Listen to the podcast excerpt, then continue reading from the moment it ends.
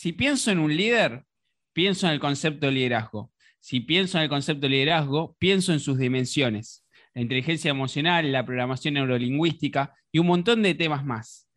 Así como en el liderazgo hay dimensiones, en el tarot también lo hay. Si te querés enterar, quédate en este episodio de TXT 3.0 y después nos contás.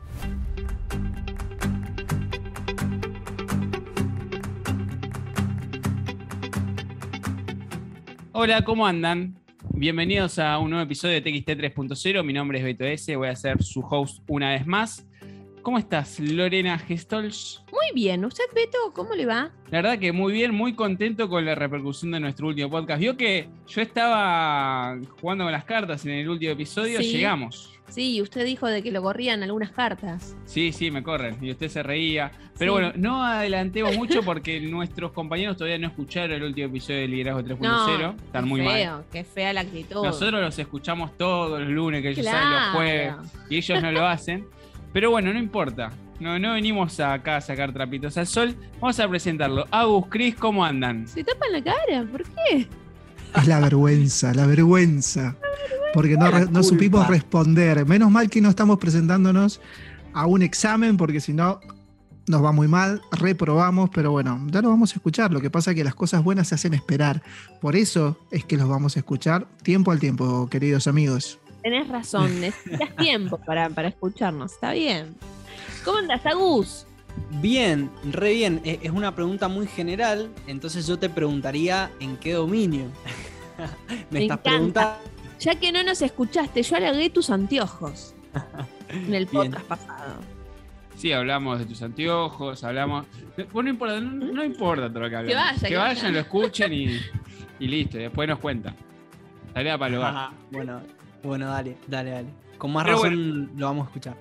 En el episodio de hoy Sí. No venimos a hablar de liderazgo, para No. eso el lunes que viene se pueden reencontrar con nosotros eh, en ese espacio. Ya ni me acuerdo de qué vamos a hablar, pero con- enganchense el lunes que viene. ¿De qué vamos a hablar hoy? Hoy me hablaron acerca de algo de cuatro palos, de no sé qué, no sé cuánto, pero ellos lo van a saber explicar mejor. Bueno, que nos cuenten. ¿De De- qué vamos a hablar hoy? No se peleen, chicos. Me- No, No, se no, no es que. A ver. Vamos a hablar de los cuatro palos del tarot o los arcanos menores, aunque ustedes empezaron ya dándonos con un palo por no- haber escuchado el episodio anterior. Así que ya está, ya empezamos, hacia el, el programa va a hablar de palos. Pero vamos a hablar, vamos a entrar en, en- en el tema. Los cuatro palos del tarot, o mejor conocidos como arcanos menores, son la- las cuatro series que el tarot contiene dentro de las cinco series que, que componen el tarot. Las cinco series son los triunfos o arcanos mayores y después los arcanos menores que se dividen en cuatro palos. Entonces, esos son los palos que vamos a hacer o que vamos a intentar explicar con Agus el día de hoy.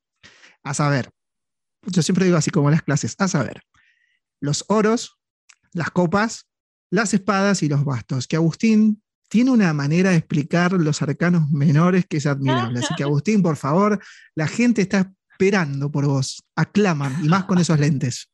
Qué maestro, Cris. Bueno, em, buenísima, buenísima introducción, chicos. Em, bueno, los palos, como bien Cris lo estaba explicando, representan cuatro dimensiones, eh, eh, digamos, como cuatro categorías, cuatro áreas también del ser humano. Bien, entonces vamos a empezar un poco a qué se relaciona cada, cada uno de esos palos. Bien, empezando por la más, diríamos, eh, la más terrenal. Bien, porque a mí me gusta también eh, relacionar los palos, los cuatro palos, bien, los chakras, que son los centros energéticos que tenemos en nuestro cuerpo a lo largo de eh, la columna, de la col- columna vertebral. Bien, En- el, el primer chakra, que es el chakra raíz, que es de color rojo, que está en la base, al comienzo de la columna vertebral, está más asociado a las necesidades más. Bien, entonces es el chakra que lo conecto al palo de los oros, que los oros vendría a representar eh, esa parte más material, tangible, bien, que está asociada, por ejemplo, a el fruto del trabajo y al cuerpo físico. Y mm, digamos, ¿qué tienen estos, estos dominios? Ahora vamos a seguir explicándolos, pero mm, e, en, cuando, cuando una persona consulta el tarot, hay una tirada del mundo y entonces vemos en la persona cómo se encuentra respecto a, estas, a estos cuatro dominios. Entonces, para cada dominio sacamos una carta. Bien, entonces un, un escaneo em, general y rápido de, eh, de, la persona, cómo se encuentra en cada uno de esos dominios. Algo que comentar, Chris, respecto a los oros. Estaba aclarando la voz porque son los oros. Bueno, los oros es el dominio como más, más cercano a nosotros porque es el que más eh, podemos llegar a tener conciencia, que es respecto a la materia, tanto lo que poseemos materialmente como nuestro propio cuerpo. Se dice que es uno de los dominios o dimensiones más, vendría a ser más fácil de entender, porque eh, podemos eh, notar cuando nuestro cuerpo está mal, no siempre, pero generalmente lo podemos notar. Igual cuando nuestras finanzas están mal, cuando todo lo que poseemos no lo poseemos o cuando lo que poseemos está mal o se está yendo. Entonces es una manera muy, eh, muy rápida de entenderla. Estas cuatro dimensiones o cuatro dominios que bien, bien dijo Agustín, tiene que ver con los cuatro elementos de la naturaleza, que es la tierra, el agua, el aire y el fuego. Entonces, es, el, eh, eh, la tierra es el primer elemento que nombré, bueno, es la que tiene que ver con lo más eh, material, vendría siendo. ¿Por qué es bueno saber estos dominios? Porque nos va a ayudar a entender cómo nos configuramos en el momento de hacer una lectura. Como Agustín también dijo, una de las lecturas que a mí y a él también, creo, más nos gusta realizar cuando eh, hacemos una sesión es la tirada del mundo. Esta tirada o esta lectura muy bien la explica Jodorowsky. Jodorowsky dice que en la carta, en cada una de las cartas se pueden sacar como estructuras de lecturas. Bueno, esta, esta está sacada de la carta que se llama El Mundo. Y esta carta nos muestra cómo es el mundo de la persona que viene a consultar. Así como el dicho popular dice cada persona es un mundo, se ve reflejado en esta manera de hacerlo. Y ya pasando a los otros dominios o a los otros ámbitos que cada uno de estos elementos domina, voy a ir en sentido de las agujas de reloj tal cual sale en, la carta del mundo, comenzando desde abajo. Así como empieza primero eh, la tierra, en segundo lugar viene el agua, representado por las copas, y tiene que ver con la dimensión emocional de la persona. Este ámbito de los vínculos emocionales, de cómo nos vamos relacionando, cómo, inclusive cómo esa parte emocional puede afectar nuestro día a día. Y siguiendo con, e, en este camino que propone el arcano del mundo, siempre yendo por fuera, el elemento que le continúa es el aire, representado por un águila el aire está relacionado con la dimensión de los pensamientos. Los pensamientos, nuestra capacidad de razonar. Creo que lo más inherente al ser humano es la capacidad de raciocinio, los pensamientos. Y esta es una de las dimensiones que más hincapié debemos hacer cuando hacemos una lectura, porque el mismo tarot por lo menos en el tarot de Marsella y el tarot de Rider White Smith, que son los referentes indiscutidos de tarot, es el palo que más atención hay que prestarle, porque si tiene que ver con la mente, claramente la mente nos puede jugar a favor o en contra. Y es un palo que se muestra gráficamente diferente a los otros. Así que es el, nosotros en nuestros cursos lo que hacemos es prestarle especial atención a este paro. Y el último palo, la última dimensión, tiene que ver con el fuego, o sea, los bastos. Y es, vendría siendo la dimensión que le da vida al resto de las dimensiones, porque tiene que ver con el fuego y el fuego está relacionado con nuestra energía vital, con nuestra vehemencia, con nuestra manera de, de ser y de movernos en la vida. Tiene que ver con nuestra creatividad, creatividad, con nuestra voluntad, inclusive con nuestra forma de crear y de vivir nuestra sexualidad. Entonces, si nosotros podemos hacer un reconto de esto que, que el tarot propone, claramente se puede ver el mundo de una persona, el mundo de una sociedad, el mundo de un país o el universo, como quien diría, porque es lo que representa estas dimensiones. No sé, Agustín, si lo expliqué bien o quedó como en la clase medio inentendible. No, estuvo, estuvo perfecto, Cris. Solo agregaría, em, de los cuatro elementos, hay dos elementos que son activos o masculinos que se, le dice. Eh, y hay otros dos elementos que son eh, receptivos eh, o femeninos, que son las, los receptivos, vendrían a ser las copas y los oros. Em, digamos, si vemos la estructura de una copa, la copa es contenedora líquido.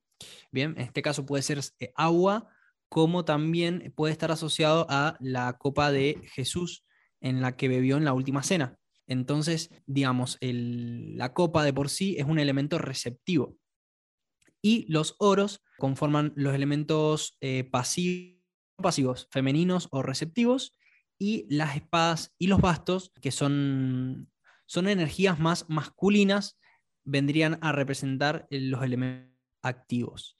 A mí me gusta también relacionarlo porque, digamos, como que hay personas que dicen, a ver, hay, seres humanos que eh, tienen toda la energía femenina, eh, entonces esto va más allá de, eh, de qué, qué, aspecto tiene uno más desarrollado. Bien, tiene que ver con la naturaleza de lo masculino y la naturaleza de lo femenino desde mi concepción y desde mi perspectiva, el aspecto femenino atrae y el aspecto masculino es eléctrico.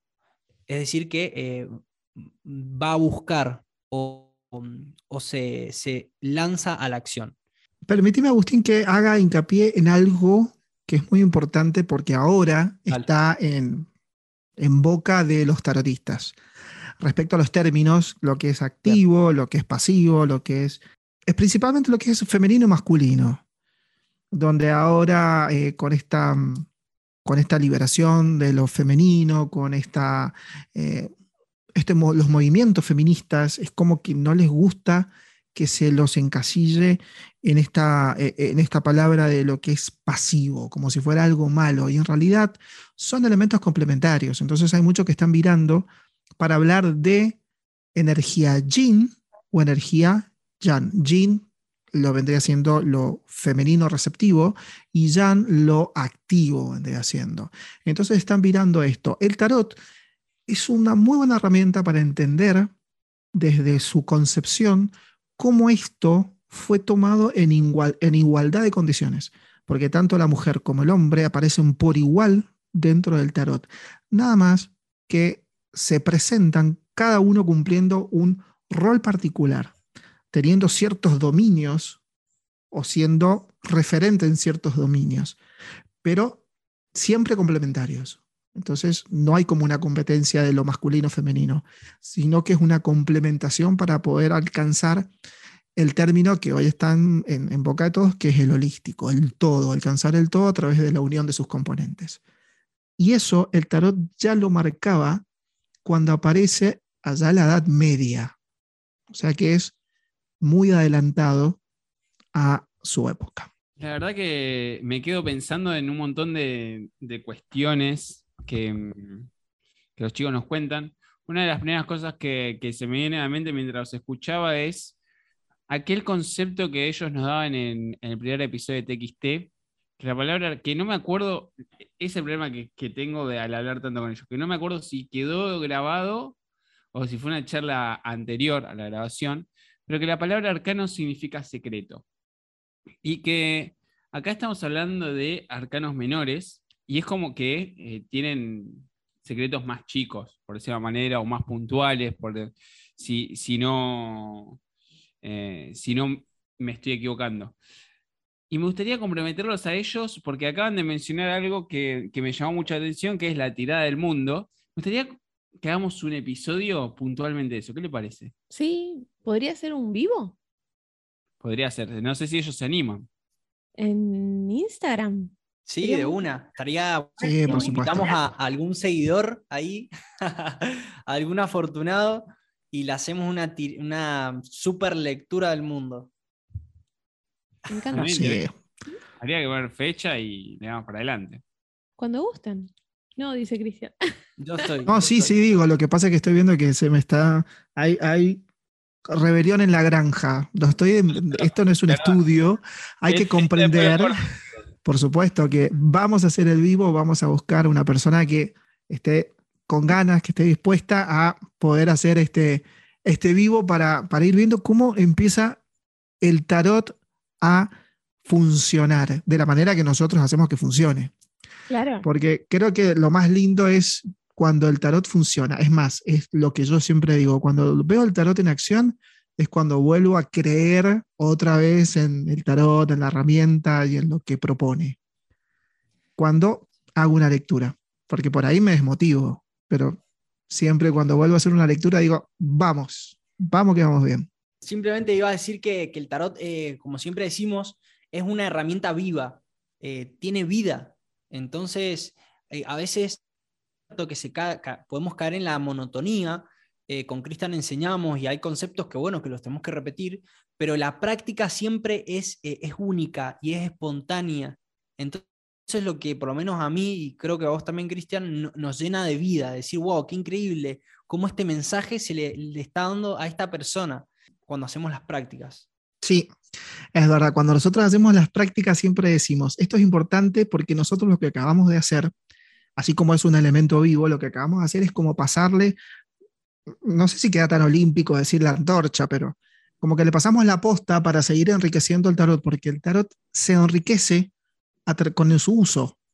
Eh. Nosotros le podemos dar un, un abanico de, de conceptos, de historias respecto a cada uno de los arcanos, pero eh, ellos lo que van a hacer ahora es empezar a enriquecer aún más el tarot y así seguir eh, manteniéndolo vivo. Por eso es algo vivo, por eso es un símbolo que se va enriqueciendo permanentemente, solamente siendo usado. Siendo usado ya, eh, ya empiezan a, a- a nutrirlo. Creo que es un buen momento para poner pausa acá, dejar a todos nuestros oyentes con ganas de más tarot para el próximo episodio. Pero antes de irnos a filosofar un poco, me gustaría sacarme una duda que eh, algunas personas lo pueden hacer, eh, pueden tener la misma duda que yo. Claramente, cuando hablan de los palos ellos, eh, la espada, el basto, el oro y la copa, claramente uno lo que hace instintivamente es esa conexión con la pareja española, que Así todos es. usamos por jugar al truco. Pero yo tengo una pregunta, si la pregunta que se me surge es si también tiene conexión con las cartas de póker. Si se puede dar alguna equivalencia. Te lo respondo. Se pueden dar equivalencias, tanto en la baraja española como en la baraja de póker. En algún punto de la historia como se unen, pero hay una rama de historiadores que dicen los arcanos menores o los cuatro palos se crearon primero, después aparecen los mayores y se le agrega a este, a este juego, porque uno tiene una, un origen más de Oriente, que son los arcanos menores, y el otro un origen más europeo cuando aparecen los triunfos de Petrarca. En algún momento se unen, o no, todavía no está claro eso, pero hoy en día eh, sí se pueden hacer equivalencias, así como los bastos, eh, eh, por ejemplo, los bastos representan, eh, Agustín, ayúdame en esta porque Los me- el- trébol. o los tréboles, exactamente, Los los, tréboles. tréboles. Gracias, Agustín, siempre atento. Los bastos con los tréboles, las copas con los corazones, los oros con los diamantes y las espadas con las picas. Esa vendría siendo la, la conexión que se pueden hacer. Y después cuando hablamos de las figuras, que es otra de las partes de los arcanos menores, la baraja española suprime una de estas cuatro figuras, que es el paje, el caballero, la reina y el rey. En la baraja francesa se suprime el caballero, dejando solamente el, Joker, que es el, paje, la reina y el rey. Y la baraja española lo que hace es suprimir la reina, dejando el paje, el caballero y el rey. A ver, esto es lo que hace que tengan relación. Me parece que pueden haber tenido un origen distinto de los dos. En un punto se unen, porque no dejan de ser los dos juegos de cartas. Y ¿para qué separar algo que se vendía por separado cuando podemos monopolizar todo el mercado de cartas y lo unimos? También hay que hacer por ahí un pensamiento un poco más, eh, más práctico y, y más de oros. más traído a tierra, de decir, bueno, como esto no era un, un elemento de adivinación, sino era un negocio de las cartas, en algún momento se puede haber unido, pero todavía no queda claro si quién nació primero, o si nacieron juntos, o, o cómo fue la cosa. Todavía eso no queda claro. Pero en algún momento creo que vamos a, a tener luz sobre ese asunto en particular. Sí. Me encantó. ¿Quién fue primero, el huevo o la gallina, no? Claro. Y ya que Chris respondió a la pregunta recién, le preguntamos a U si nos puede dar su frase. ¿Trajo hoy una frase, Agus? Eh, no, no sé eh, cuánto tenemos de tiempo porque quería aportar algo antes de la frase. Siempre hay tiempo, siempre. Sí. Bien, me, me gustó. Eh, no, dos cosas quería aportar. Eh, es que em, a raíz de, de esto que, que fueron charlando, a- eh, gracias a tu pregunta, Beto, y la respuesta de Chris, podemos, o sea, la- cualquier persona la baraja, tanto francesa o española, para hacer una lectura como de tarot. Bien, lo único es que tiene que ser consciente, estaría usando los arcanos menores, que tienen, en donde encontramos cartas numeradas y las figuras de la corte. Bien, eh, entonces sí se puede hacer directamente una lectura, eh, los, arcanos menores, bien, que vendrían a ser eh, esta relación con las barajas más tradicionales. Eso por un lado. Y por otro lado, y ya para finalizar, es que eh, los cuatro elementos, como veníamos hablando, también representan energías. Entonces, la energía del oro va a ser una energía más práctica, más concisa. La energía de los bastos viene a, a ser una energía más eh, impulsiva, más instintiva, más sexual. La energía de las copas vendría a ser una energía más sensible, más empática, más espiritual. Y por último, la de las vendría a ser una, mm, una energía más, eh, mm, más mental, claro, pero más eh, dinámica, más fluida, más flexible también al mismo tiempo, más fuente. Entonces, bueno, como para también agregar eh, finalmente eso, que me parece importante, em, y mi frase, ya que está, era más, digamos, como una oración, ¿bien? Que la saqué de Alejandro Jodorowsky, el ídolo de, de Cristian, eh, que dice, bueno, que, no, o sea, no seas, es como un consejo que él da, no seas como el carro que está arrastrado por cuatro caballos en diferentes direcciones, sino que seas un ser conduc- conduciendo un carro de cuatro caballos, pero que vayan en la misma dirección. Bien, digamos, tratar de encontrar esa armonía y esa coherencia en, la, en el propio ser para dirigir el carro hacia una sola dirección. Entonces, bueno, como, como una, un consejo así, inspirado por eh, Cristian, Cristian eh, Alejandro Jodorowsky. Te cambiaste el apellido. Cristian Jodorowsky sería. Cristian Terat Jodorowsky. Jodorowsky. Pero no es que yo, que no es que sea mi ídolo, pero tampoco es que sea tampoco el anticristo. Lo cuestiono, pero él nos enseñó que el, el tarot siempre nos enseña a cuestionar. Entonces, eh, Jodorowsky te manda un beso. Ahora la, la pregunta que tengo. No escuchó Sí. el podcast anterior, el Sí. nuestro. Claro. Viene con la tarea, viene para atrás porque en varios episodios ya tuvimos que hacer tiempo para que el señor busque su frase. El señor Cristian Terat Jodorowsky, ¿trajo su frase el día de la fecha o no? Por supuesto que traje la frase, no puedo quedar mal. Es Eh, la frase además. La frase, ok. Sí, no es mía. Guarda. Así que no es la frase, es la que encontré. Que me gustó, por supuesto. No, no, en serio, no. Yo soy un admirador, así como admiro a Jodorowsky, porque la verdad que admiro a Jodorowsky. Agustín me quiere hacer pelear con Jodorowsky y no estoy para pelearme con nadie. Pero para que si trae oyentes el quilombo con Jodorowsky, vamos para adelante. ¿eh? Argentina se hizo base a quilombos, así que no estaríamos mal. No. así que bueno, bueno, la frase que yo tengo dice lo siguiente. Dice, conocer tu propia oscuridad es el mejor método para lidiar con la oscuridad de los otros. Eso es muy interesante y lo dice mi otro amigo, que es Carl Gustav Jung. Ese también lo quiero mucho. Son dos personas eh, donde quiera que estés, Carl, te mando un beso. Y regala besos. Dedicado Te regalo Carl. sí. Por supuesto. Claro, está bien. Está perfecto. Y para cerrar el episodio, porque ya el tiempo es tirano en televisión, el jueves pa- No, esto sería en podcast, radio Claro. sería. Lo más cercano del podcast es una radio. Eh, el último episodio estuvimos. ¿Qué hace con la mano usted? Estoy esperando sacar una carta. El jueves pasado estuvimos, tuvimos un episodio sobre la torre. Sí. Y hay que ver qué nos dicen hoy y sobre qué va a ser el próximo episodio. A ver, a ver, a ver, a ver. a ver. Uh, ¿El ermitaño es? El ermitaño. ¿Quién, Sí. quién dijo mi nombre? Eh. Qué buena carta. Me ¿Qué tiene para decirnos el ermitaño? ¿Por qué? O mejor dicho, la pregunta sería, porque acá el señor Cristian no- me, nos enseñó a que todas las cartas salen en un momento por algo. Claro. Sí. ¿Por qué salió el ermitaño en este episodio de Tarot de TXT 3.0? ¿Por qué salió? ¿Qué pregunta? Eh, ¿Te la respondo después del corte? No. A ver. Mira, la carta del ermitaño es una carta que invita a algo. Invita. Invita o sugiere algo. Sugiere introspección, sugiere cautela.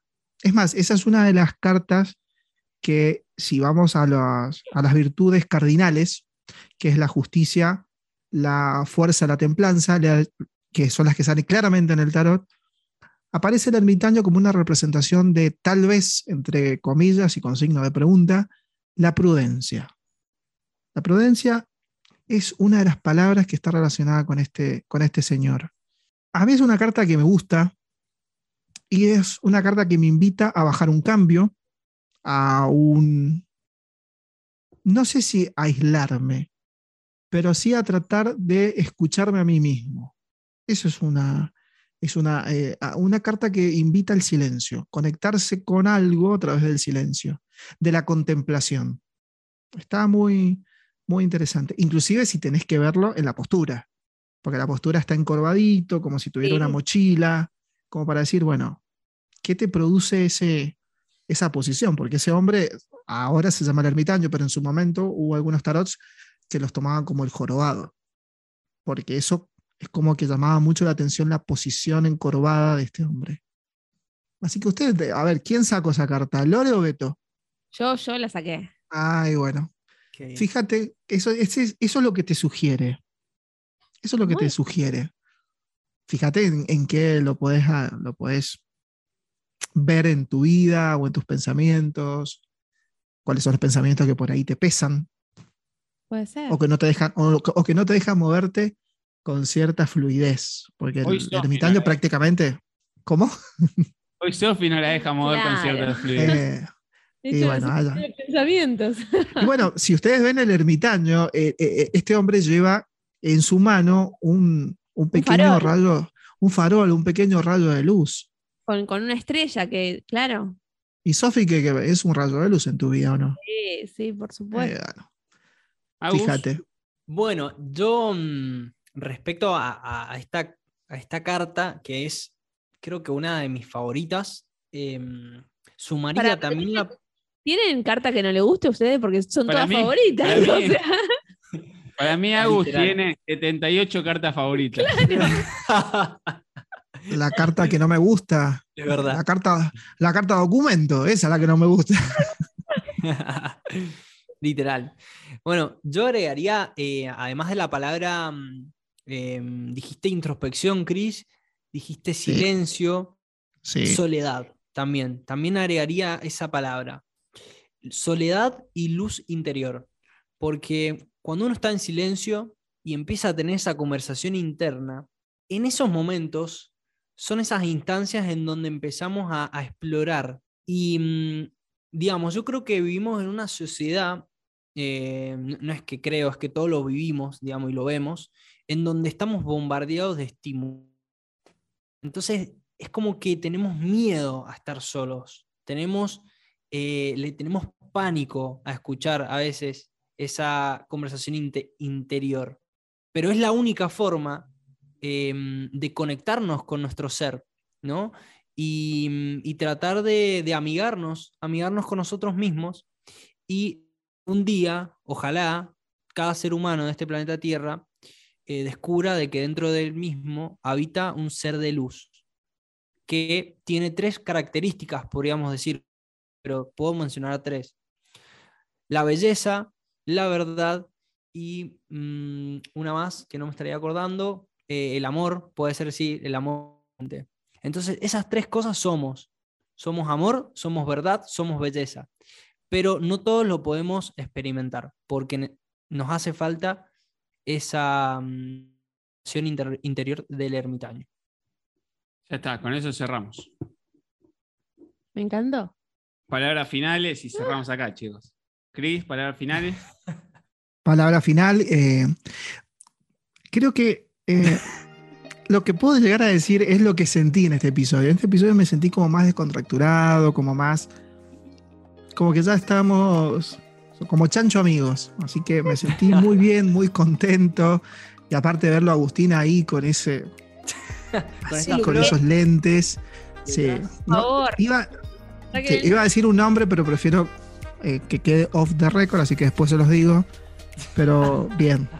Las palabras finales es felicidad, felicidad total, porque estamos volcando todo, el- todo lo que traemos. Por lo menos yo traigo hace 20 años, así que eh, me gusta, me gusta este, este espacio que gracias a ustedes hoy estamos disfrutando tanto Agustín como yo. Agus, palabras finales.